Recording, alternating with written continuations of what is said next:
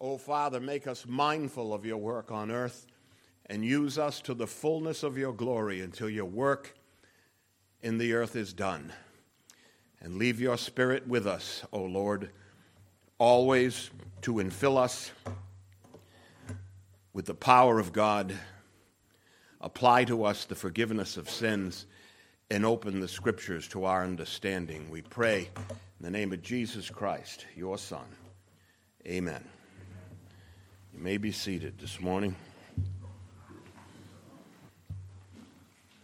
I'm going to ask that you turn this morning to John chapter 2. I'll read verses 13 to 25. And so John writes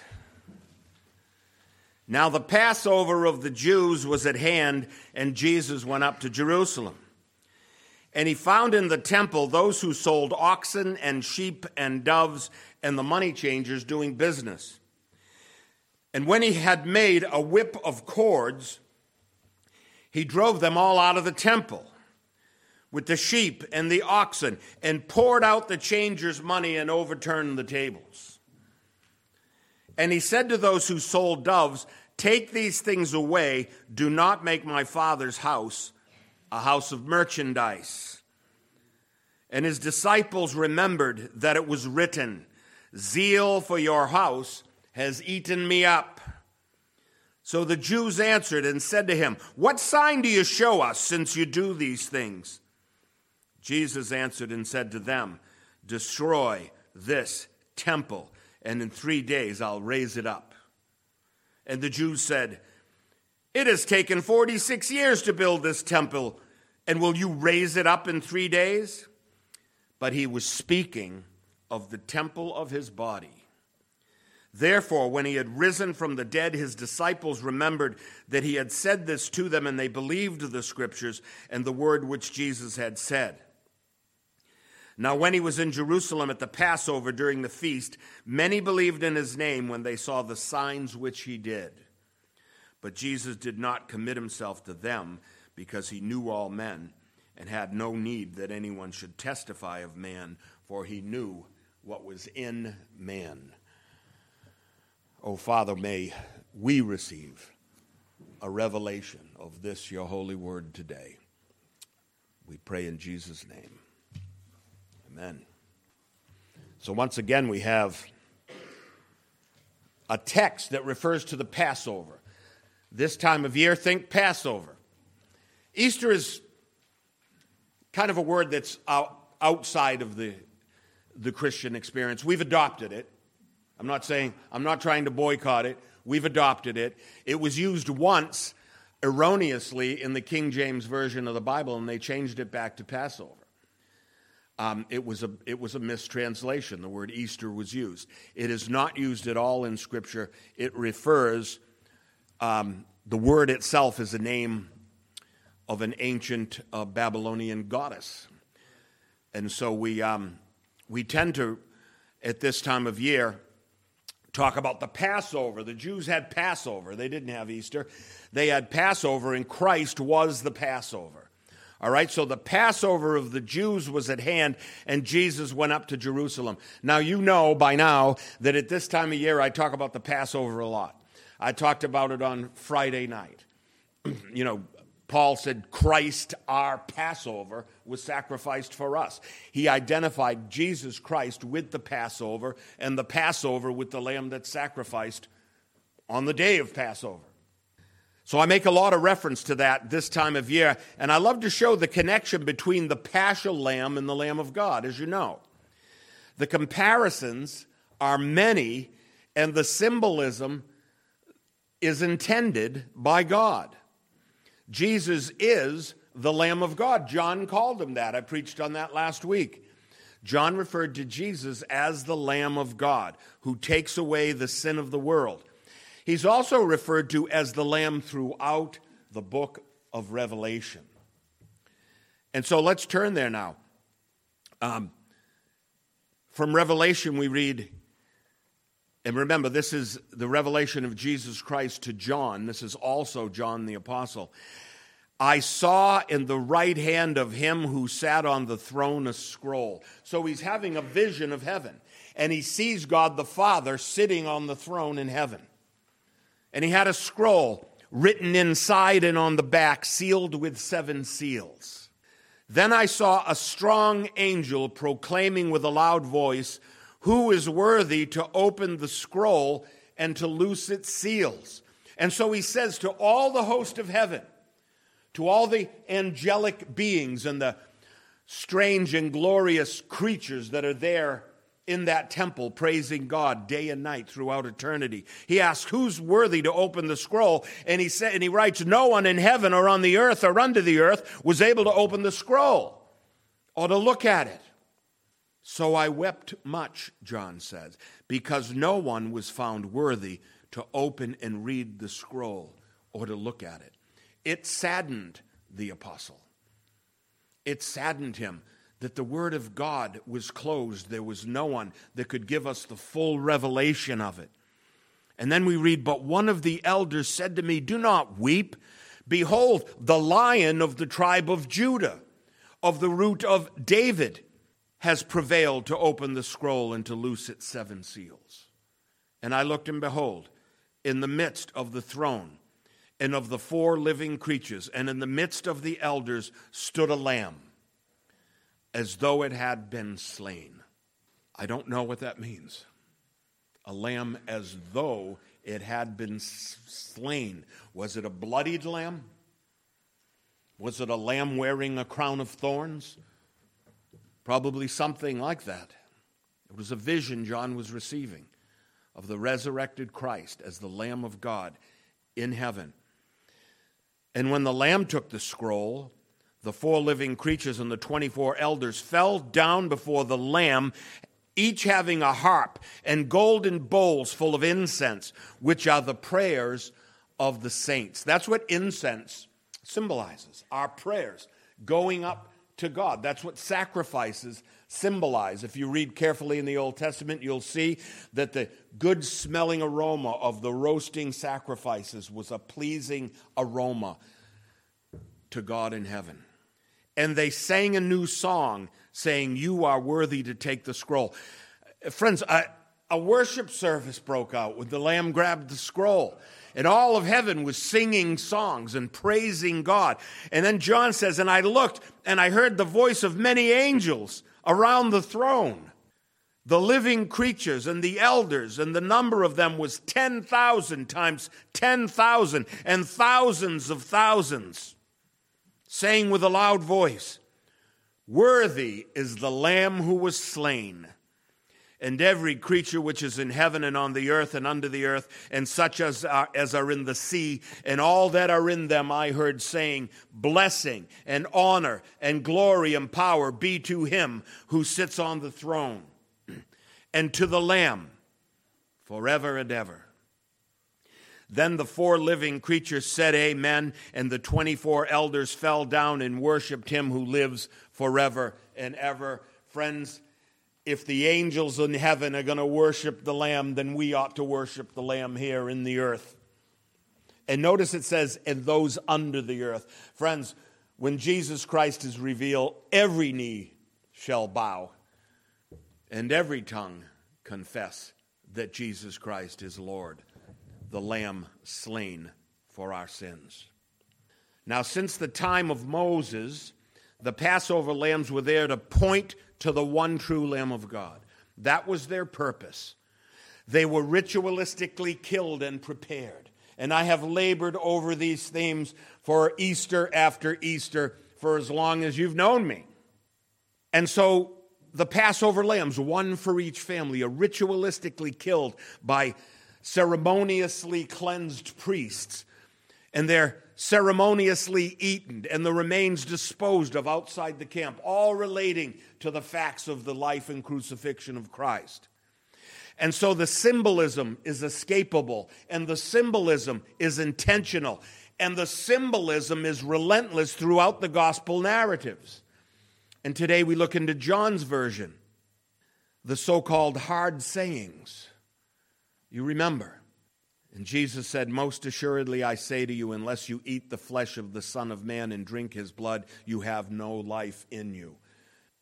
Whoever eats my flesh and drinks my blood has eternal life, and I'll raise him up at the last day. For my flesh is food indeed, and my blood is drink indeed. And he who eats my flesh and drinks my blood abides in me, and I in him. This is the bread which came down from heaven, not as your fathers ate the manna and are dead. He who eats this bread will live forever.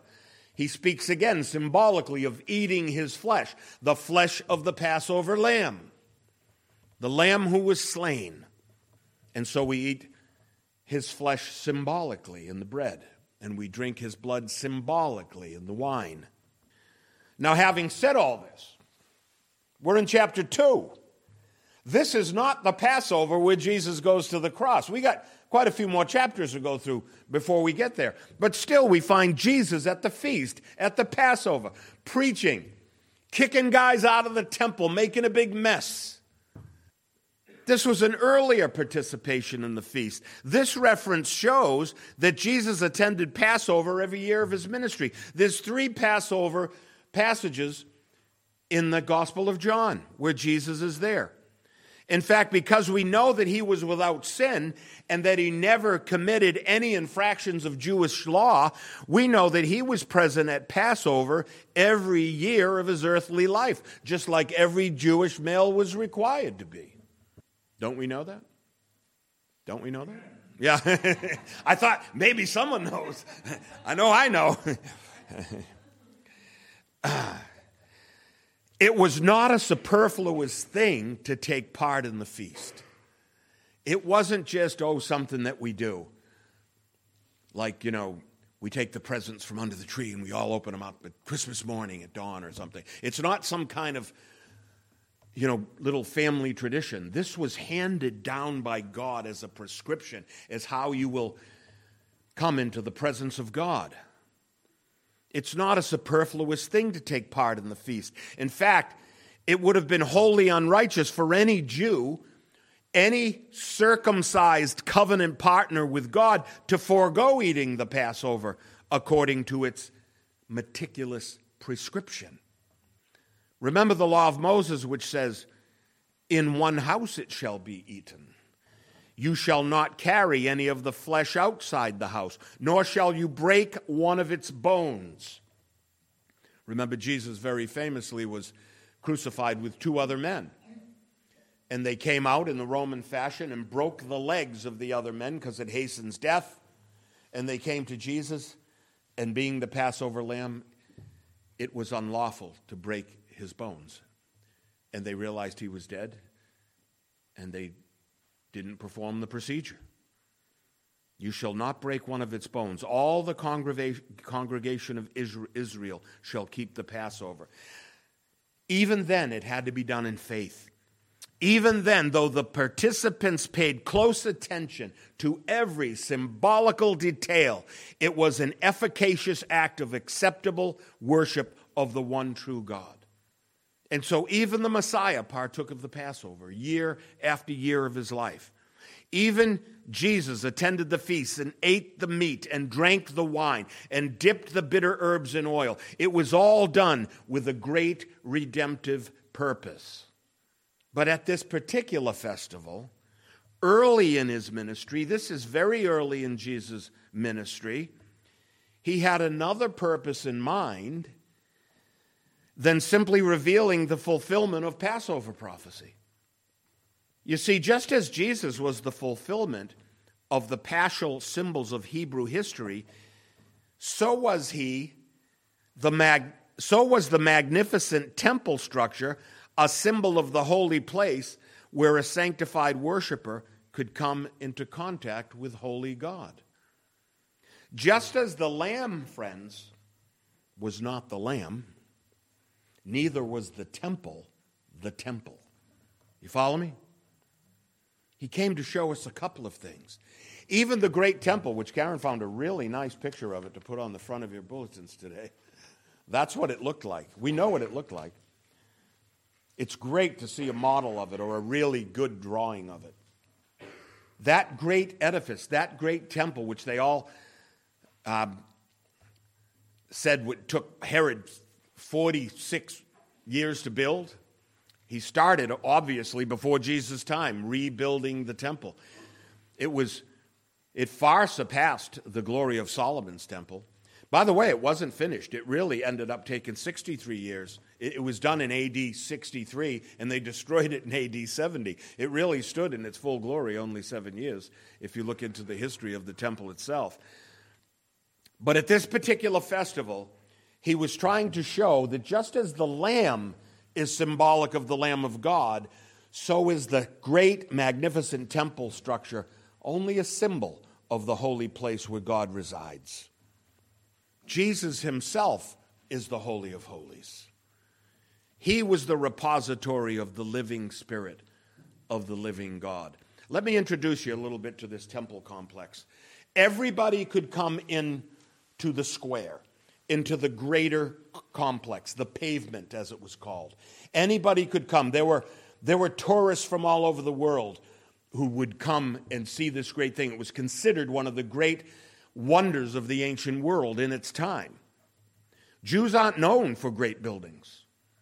That's a Greek and Roman thing, right? But this building was a great building, and people would come just to see it and just to see this ancient ceremony carried out during Passover. So anyone could come into the pavement. But then there was the rail, the soreg, and it was it separated Jew from Gentile, and the Gentiles could not go past the rail. Even Herod himself could not enter beyond the soreg. He was an Edomite. He was a Hellenized Jew, if you will. And so it was said he couldn't even enter the place where only the Jews can go. Beyond the Soreg was the temple courtyard. It was called the Court of the Women. It had four great lampstands, gigantic structures with fires on top. And the women could gather there, but they couldn't go any deeper into the temple complex. And then was the great hall of the temple, and the Jewish men would go in there, and the priests would chant and pray and then beyond that chamber, that was called the holy place. Beyond that was the Holy of Holies. And in the Holy of Holies was the Ark of the Covenant. And in the Ark of the Covenant was the Ten Commandments and the rod of Aaron. And only the high priest could go into the Holy of Holies, and he could only go in once a year. He could only go in when he was ritualistically cleaned or bad things would happen to him in there because God took certain things seriously, right? Sometimes God gets mad. Jesus broke all their stuff, turned over their tables. And that's more what this passage is about.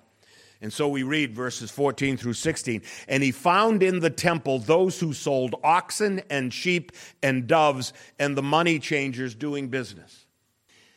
And when he had made a whip of cords, I always picture this. He walked by a rattan salesman and he took up his product. And the guy said, What are you doing? He pushed him away and he made himself a whip and he started driving the money changers out, out of the temple. And when he had made a whip of cords, he drove them all out of the temple with the sheep and the oxen. They had to herd these things out. They were selling them for sacrifices. It was temple stock. It was certified stock. You'd bring your stuff there, your lamb that you picked from your flock, according to the law, and they'd say, No, it's defective. You have to buy one of ours. And they would make profit, you see. They wanted you to buy their certified temple stock. And he said to those who sold doves, Take these things away. Do not make my father's house a house of merchandise. This is not a bodega. This is God's temple. Now, there's a lot of theories as to why and how this action of the so called money changers was corrupt. I'm not going to talk about that today, um, but I want to consider other things pertaining to this incident. First, though the temple was magnificent, it was yet, as I've said, a symbol of holiness. But even the symbols of holiness must be holy, that is, set apart for holy use. You weren't going to have a concert in the temple. You weren't going to set up a stage and bring in the speakers and have Billy Joel come out and start rocking the place. That wasn't going to happen. There wasn't going to be a fundraiser. They weren't going to play bingo in the temple. There were certain things that the temple was reserved for. It was a holy place, and it angered the Lord that they were misusing it. Now, you know what oxen and sheep do, right? You got any animals? That's not what the temple was intended to be, you see. And so they were selling the livestock and the profit motive. These were the things that defiled the specific holy use of the temple of God. Now, have you ever noticed one thing, though? And I've, I've said this to you before. Maybe remember. No one objected to the fact that the selling of animal sacrifices was corrupt. No one said, Stop that. They're doing a good service. No one, they knew they were dishonoring God's temple, right? I always thought they came in, you know, the disciples came in with Jesus. By the way, if you're careful in your chronology, he actually did this action twice. All right, in the other, in the synoptics, he does it later on in his ministry life. But can you imagine him walking in there with his disciples? And he decides to go berserk on these money changes and he's throwing everything all over the place. And after he was done, I'm surprised Peter didn't grab him and say, Let's get out of here before the cops come. But he didn't even move and no one tried to arrest him or stop him. They didn't care that he did it in a sense because they knew it was wrong, but they said, But what authority do you have to tell us what to do? That's what they were concerned about here. They were questioning Jesus' authority to enforce what was clearly temple law. Buying and selling and profiting within the sacred walls was obviously forbidden. Now, notice how John loves to point out that the Messiah's every act harkens back to a prophecy. So, after he whipped the money changers and disrupted their trade, we read this. Then the disciples remembered that it was written, Zeal for your house has eaten you up. Zeal for your house has eaten you up. From Psalm 69, verse 9. It's a direct quote. Friend, every act his presence there, his zeal to cleanse it, his insistence upon devotional decorum and Mosaic formality. Turn the thoughts of the thoughtful to consider the great moment in redemptive history that they were all privileged to be born into. I labored over that somewhat next week, uh, last week rather, when um, Jesus came on the scene to be baptized, and John called him the Lamb of God. They were expectant. They were expectant that the Messiah was coming soon. So he did all these things. And even his wrath and indignation, friends, was testimony to who he was by the virtue of a prophecy fulfilled. Even his zeal and his anger, his righteous indignation at sin, was testimony of who he was. He does not answer fools according to their folly. Jesus, you ever notice he never let himself be put on the defensive? By what authority do you do this? He didn't answer him. He gave his own prescription, which we'll get to. His wrath was vented when divine law was abrogated by human greed. It just enraged him. Friends, it was probably very convenient to just go to the temple and buy your dove there. But convenience does not always comport with holiness, does it?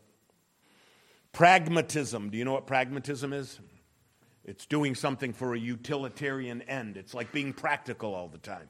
We love to be practical. I'm a practical guy. But pragmatism is not the primary motive behind divine observances.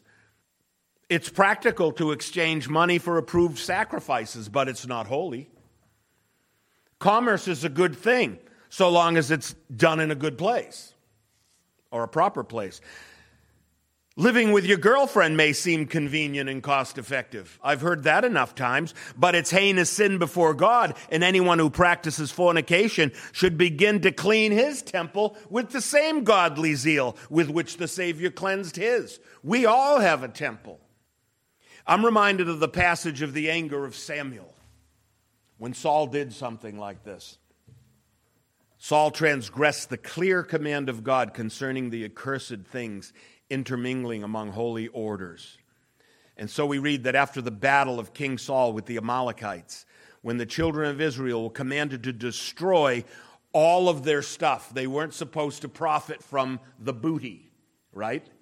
They were supposed to destroy it all.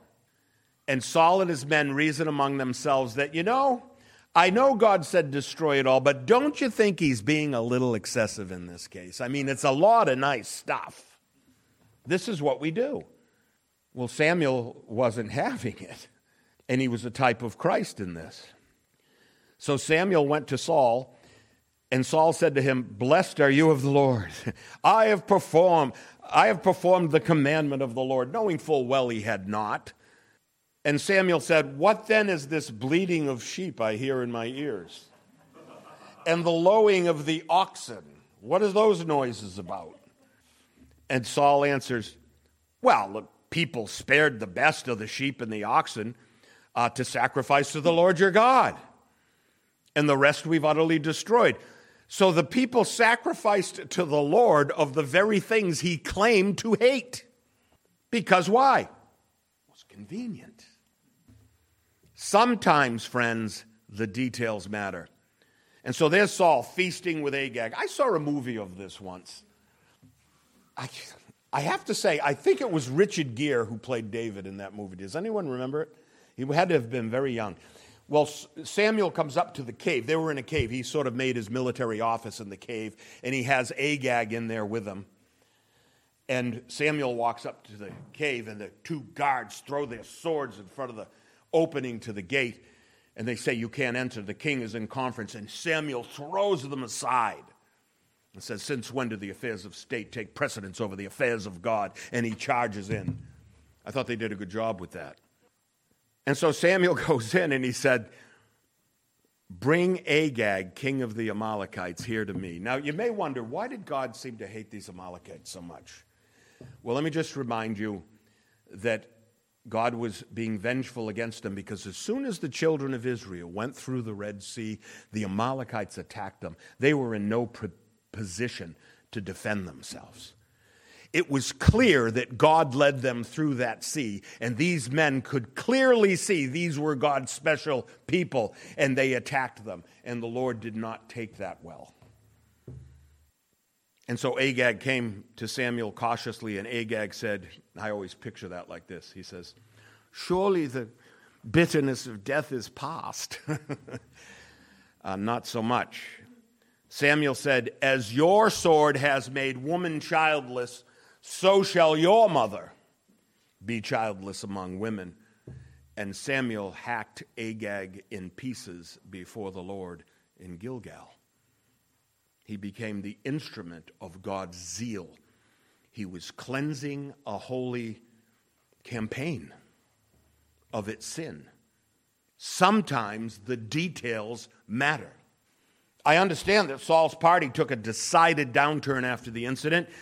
It's kind of like when the parents come home early from a long trip and find the kids using the formal living room for a, a drinking party, only less so and everyone's unceremoniously thrown out the door.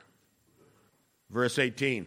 So the Jews answered and said to him, What sign do you show us since you do these things? Now, I think we all know by now that Jesus is not usually too accommodating to those who ask for signs, right?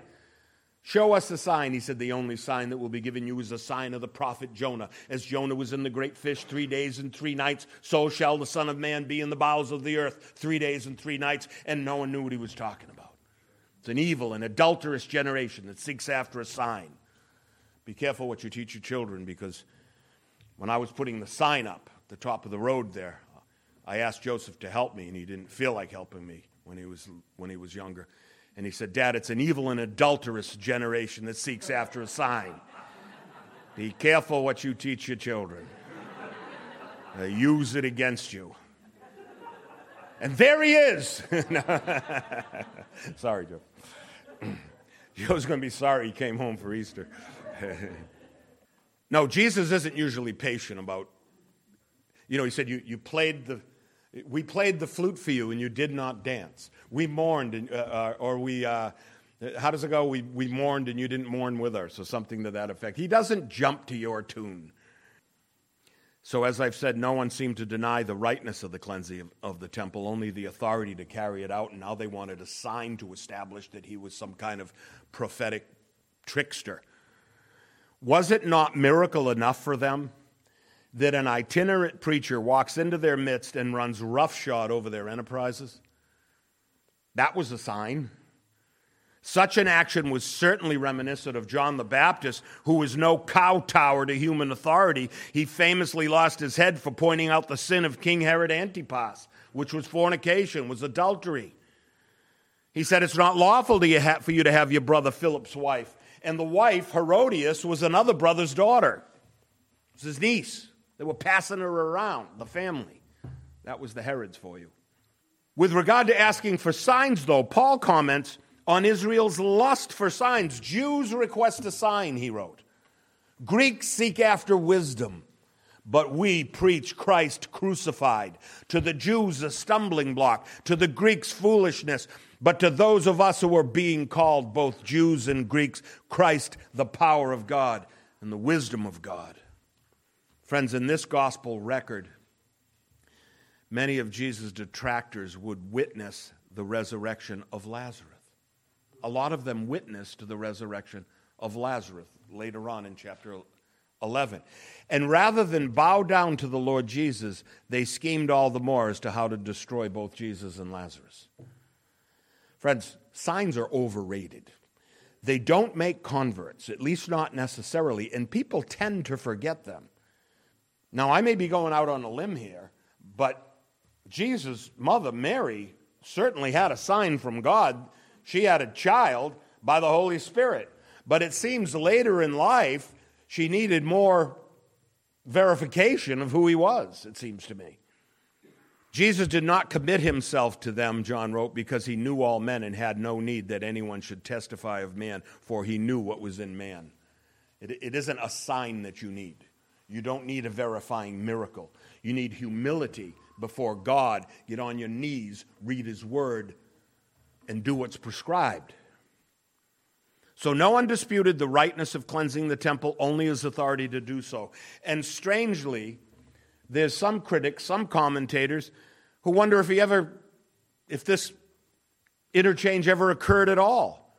But all throughout the New Testament, we see, we see the synoptists speaking about it. Matthew writes, Two false witnesses came forward and said, This fellow said, Boy, they should have got zapped just for calling Jesus this fellow.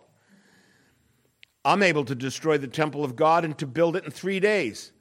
From Mark, we read, We heard him say, I'll destroy this temple made with hands, and within three days I'll build another made without hands. Friends, he didn't say that. He didn't say, I'll destroy this temple. He didn't say, I'm able to destroy this temple, although that would have been fair, would have been correct. He is able. I want to tell you something. This may or may not be known to you. If you're in law enforcement, you may know. Eye and ear witnesses are notoriously unreliable. Eyewitnesses are unreliable. You ever watch courtroom drama or any movies or anything? And they, they got the witness up there and they say, What happened? And they always say two things. They go, Well, it was dark that night. And, and then they say, And everything happened so fast. That right away, you know the person doesn't know what he or she saw or what he or she heard because he didn't say that. Of course, Matthew's saying they're false witnesses. They're trying to charge him with something he didn't do. But insofar as Jesus performing signs for the curious, I should say there are a few things that's, that there are a few things that seem to anger the Savior more than calling upon him to entertain us. Remember this passage? They mocked him and beat him having blindfolded him, they struck him on the face and asked him, saying, Prophesy, who's the one who struck you? And many other things they blasphemously spoke against him. And even after this humiliation of the Lord, he's bloodied, he's humiliated. We read of Herod's delight to meet the preacher from Nazareth. And this is what Luke writes. Now, when Herod saw Jesus, and this was after the events I just described, right? When Herod saw Jesus, he was exceedingly glad, for he had desired for a long time to see him because he had heard many things about him, and he hoped to see some miracle done by him. He thought he was a, music, uh, a magician. I'm going to do a trick, make something disappear. You may remember when some of the Jews asked for a sign, he said, Oh, we read this, then some of the scribes and Pharisees answered, saying, Teacher, we want to see a sign from you. And he answered and said to them, An evil, evil and adulterous generation seeks after a sign. In verse 19, we read, Jesus answered and said to them, Destroy this temple, and in three days I'll raise it up. That's what he said. He didn't say, I'll destroy this temple. He didn't say, I'm able to destroy this temple. He said, Destroy this temple. Now, I used to be an English teacher, so I'm going to give you a little lesson in grammar this morning. First of all, look at the irony of it. The irony in John's account with regard to the sign that Jesus himself portends the destruction of the temple, right? Now, I think we all know by now that Jesus never said that he himself would destroy the temple. Those were false witnesses. Rather, he said something quite different and really quite extraordinary. He said, Destroy this temple. It's an imperative. He said, Destroy this temple. Like, close that door. Like, let there be light. It's giving a command. Destroy, he said, this temple, and in three days I'll raise it up. Think of it this way He said, Let there be light, and there was light. He said, Destroy this temple, and they destroyed it. But he was speaking of the temple of his body.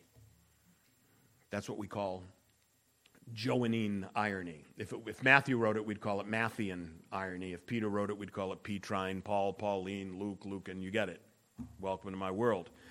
Johannine irony he commanded them to destroy the temple. They accuse him of despising the great stone temple, and they proceed to carry out the command, and they destroy the actual temple of God, the very body of Christ. You following the irony of John? They became the sign they themselves were seeking. They destroyed the temple.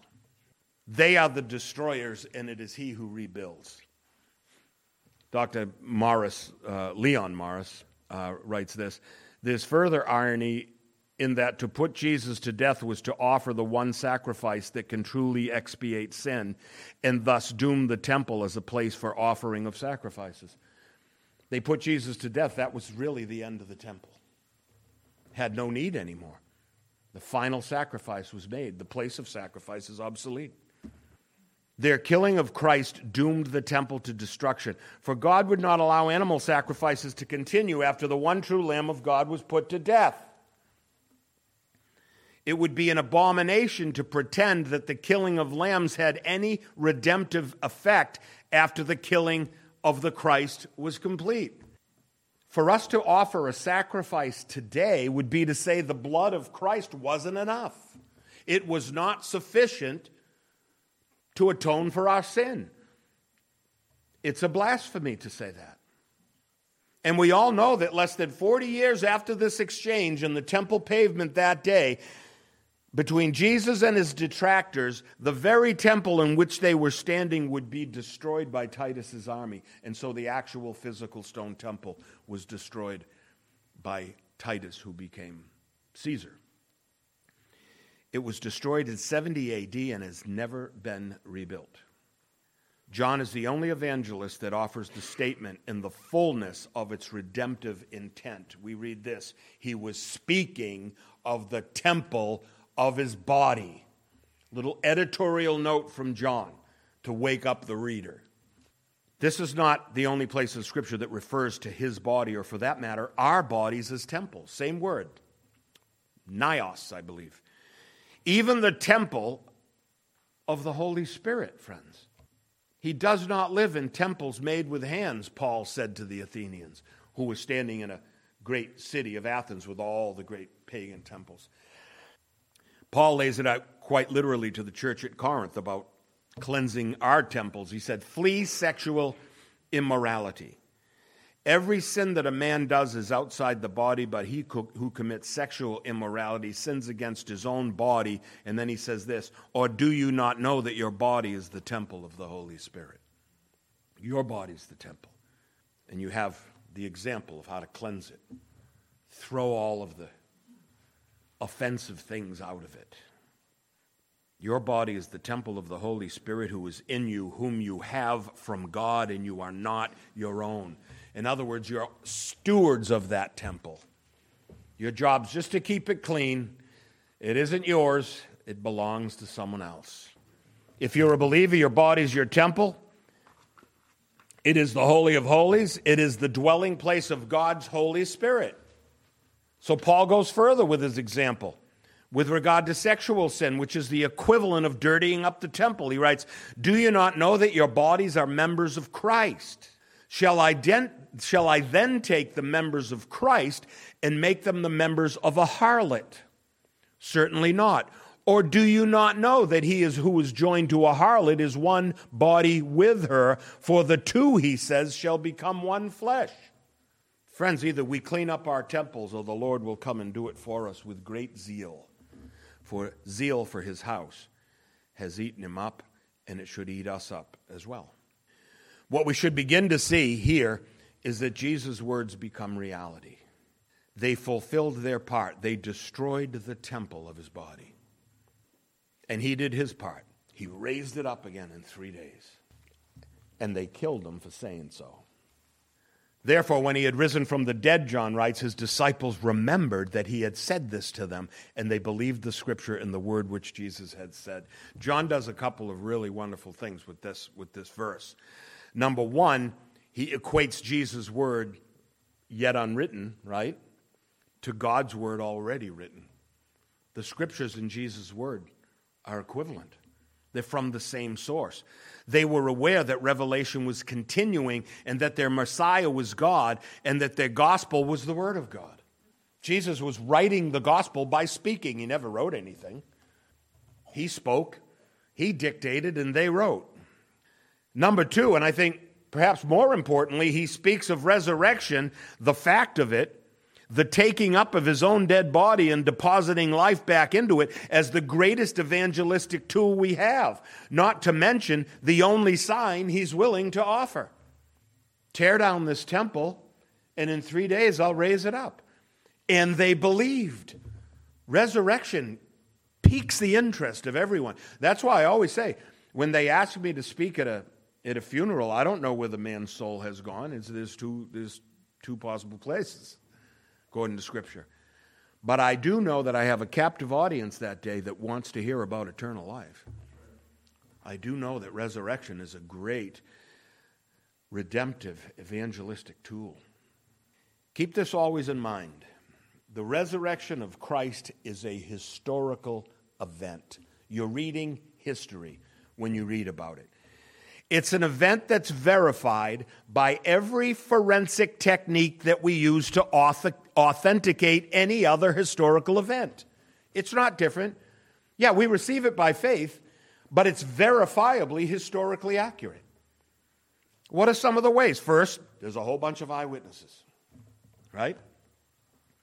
I mean, hundreds, maybe thousands of eyewitnesses. Now, I know they're unreliable sometimes, but they can't all be wrong. They're all claiming to have seen it, right?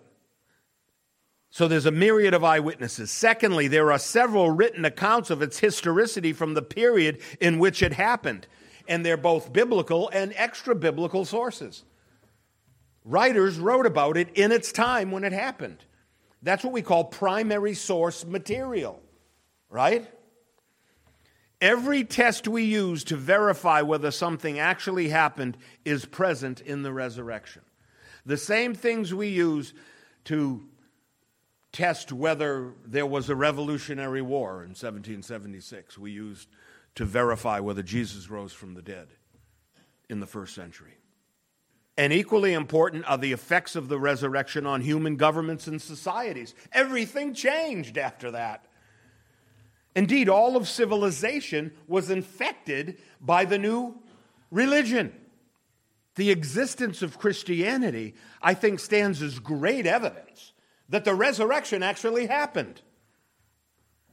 The existence of a huge and robust following of adherents, that's you and me, to the words and promises of Jesus of Nazareth is a great testimony to the fact of history that Jesus rose from the dead according to the scriptures.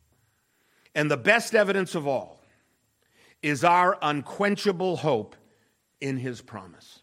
Where does that hope come from? Is it just a fantasy? And I'll leave you with these words I go to prepare a place for you. You know, I've, I've asked in the past, what if the Gospels ended with him going into the tomb? What would we be left with? No resurrection, right?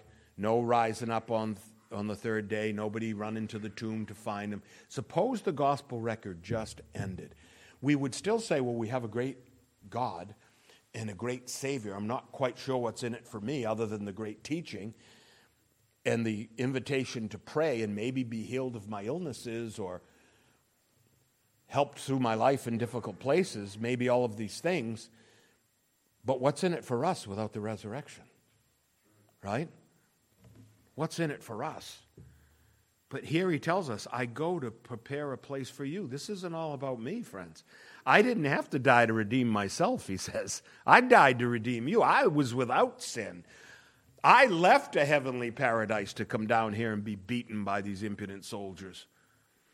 And if I go to prepare a place for you, I will come again and receive you to myself. Praise God. There's no Christianity without the second coming. it's coming. And then he says, That where I am, you may be also. Our Savior wants to be with us. And we know it. And I hope you know it. And I'll get you ready for next week now. You ready? From Romans chapter 8.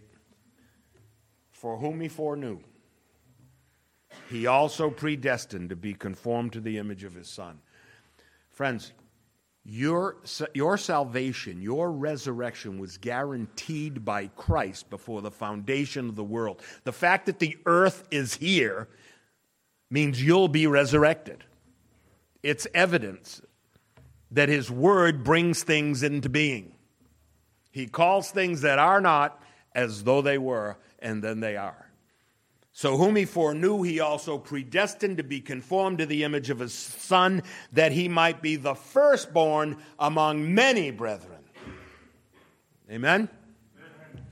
Oh, Father, in Jesus' name, let these things sink down into our hearts and renew us and nourish us daily with the Word of God. Father, put us on our knees and hear the prayers of the saints and redeem our land. We pray in Jesus' name. Amen.